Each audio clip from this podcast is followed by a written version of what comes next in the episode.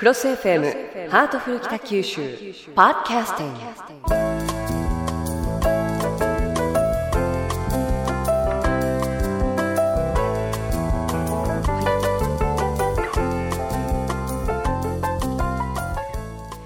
北橋北九州市長といろんな話題を楽しくおしゃべりします。ハートフル北九州。えー、今日は第1回目ということで初めてお目にかかるんですけれども北橋市長よろしくお願いいたします。よろしくお願いいたしますさてあのー、リスナーの皆さんもどんな方なのかまあ、あのプライベートな部分を含めて市長についていろいろと知りたいところあると思いますので、えー、今日はまず第1回目ということでプライベートなところからズバッと聞き込んでいきたいと思うんですけれども、はい、あのまずは北橋市長から自己紹介をお願いしたいと思うんですけれども。はい、えー、皆様こんにちは。私は54歳でございます。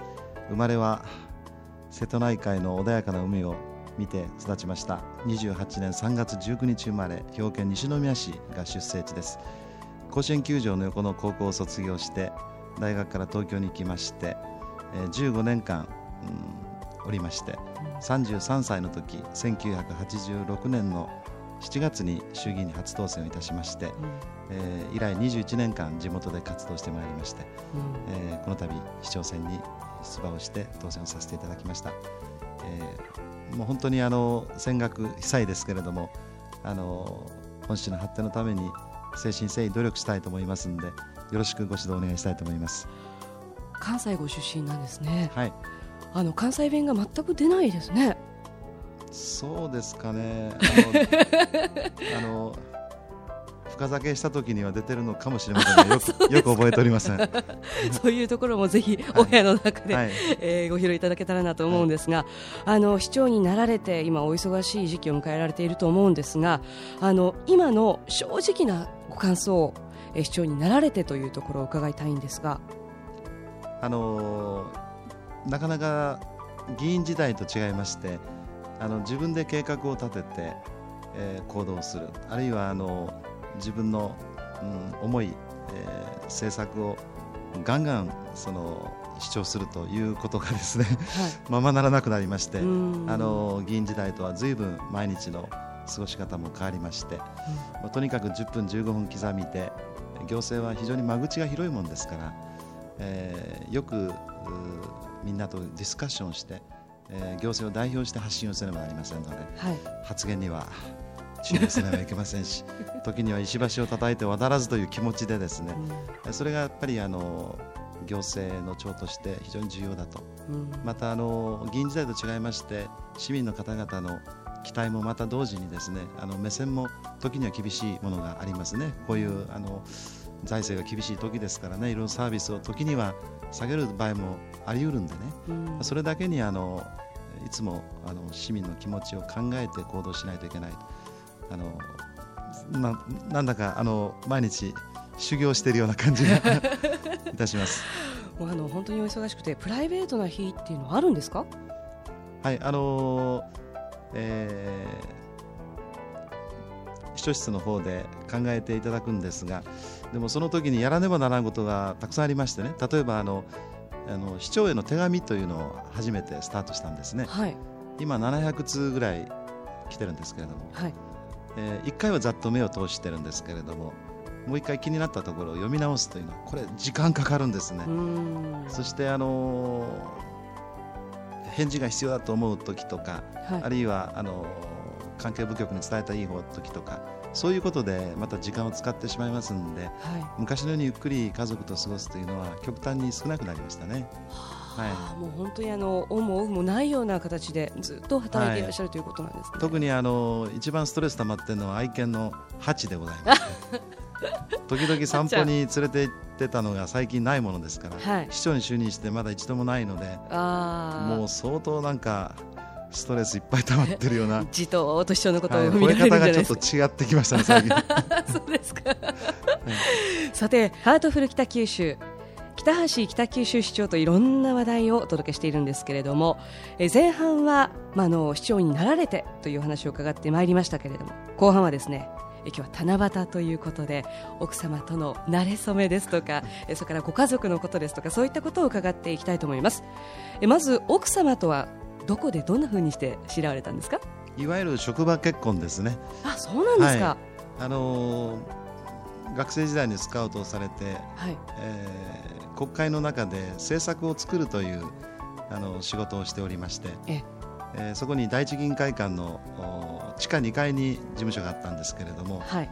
えー、食堂があるんですね。大きな食堂でみんな人民食堂と呼んでましたけども、えー、そこに、えー、たまたまあ相席になったと。で妻があの中華丼を確か食べていたと、はい、非常に美味しく見えまして私も同じものを頼んであたまたま一緒ですねなんて そういうセリフが それはそれきっかけで話しかけようとされてましたね。えで奥様の反応は、えーまあ、その時はあの、えー、どうってことはなかったと思うんですけれども、まあ、やっぱりこれもあの運命的なものかなというふうにだんだん自分も思いが募りまして、はい。えー、そしてあの現在に至っております。きっかけが中華丼っていうのもなかなか渋いお話ですね。はいはい、すね 奥様のどういうところがいいなと思われたんですか？もうほぼ一目惚れに近い感じですよね。えー、あのー、やっぱり理解してくれるというのが一番、うん、嬉しかったと。僕はあのエリー・フロームという心理学者が好きで愛するということ、アート・オブ・ラビングっていう本がありますが、はい、その中で愛することといろんな要素があるとその中で理解をするということが一番大事ではないのというそういう説でしてね、やっぱり自分が政治に関わる仕事をしておりました。それだけにあの、まあ、不安定なところもあの、周りの人に見えたかもしれませんが、まあ、そういう職業を理解してもらったというのが何よりも、えー、私の側では決め手となりましたね。なるほど、えー、それ以来24年ですよね、はい。えー、結婚されて24年、ね、ということなんですが、まあ、あのお子様も2人いらっしゃる。どちらも息子さん、はい。えーと、おいくつとおいくつでいらっしゃいますか、えー、23歳と21歳です。あはい、もうすっかり成人されてお酒を酌み交わすことなんかもあるんですか？そうですね。あのやっぱり衆議院時代も時々は会ってたんですけれども関東の方で学生をしておりますんでやっぱりでもゆっくり話をするということが小さいというかあまりなくて、まあ、政治家という仕事は、まあ、私の場合はですね、えー、家族にとってはこれはもう本当申し訳なかったなと思ってるんですけどまあでも大きくなってうんなんか20年分の会話を子供としたという感じしますね。あの宿舎にあの時々呼びましてですね一緒に鍋を私が料理しまして一緒につつくと、はい、ええ。ー、20年分あまり一緒に遊んでやらなかったしその分を取り返そうと思って、えーまあ、そういう親子関係です。はい、あの立派な大人になられたからこそ父親の気持ちが分かるっていうところも息子さんにはあるんじゃないかなと思うんですけれども、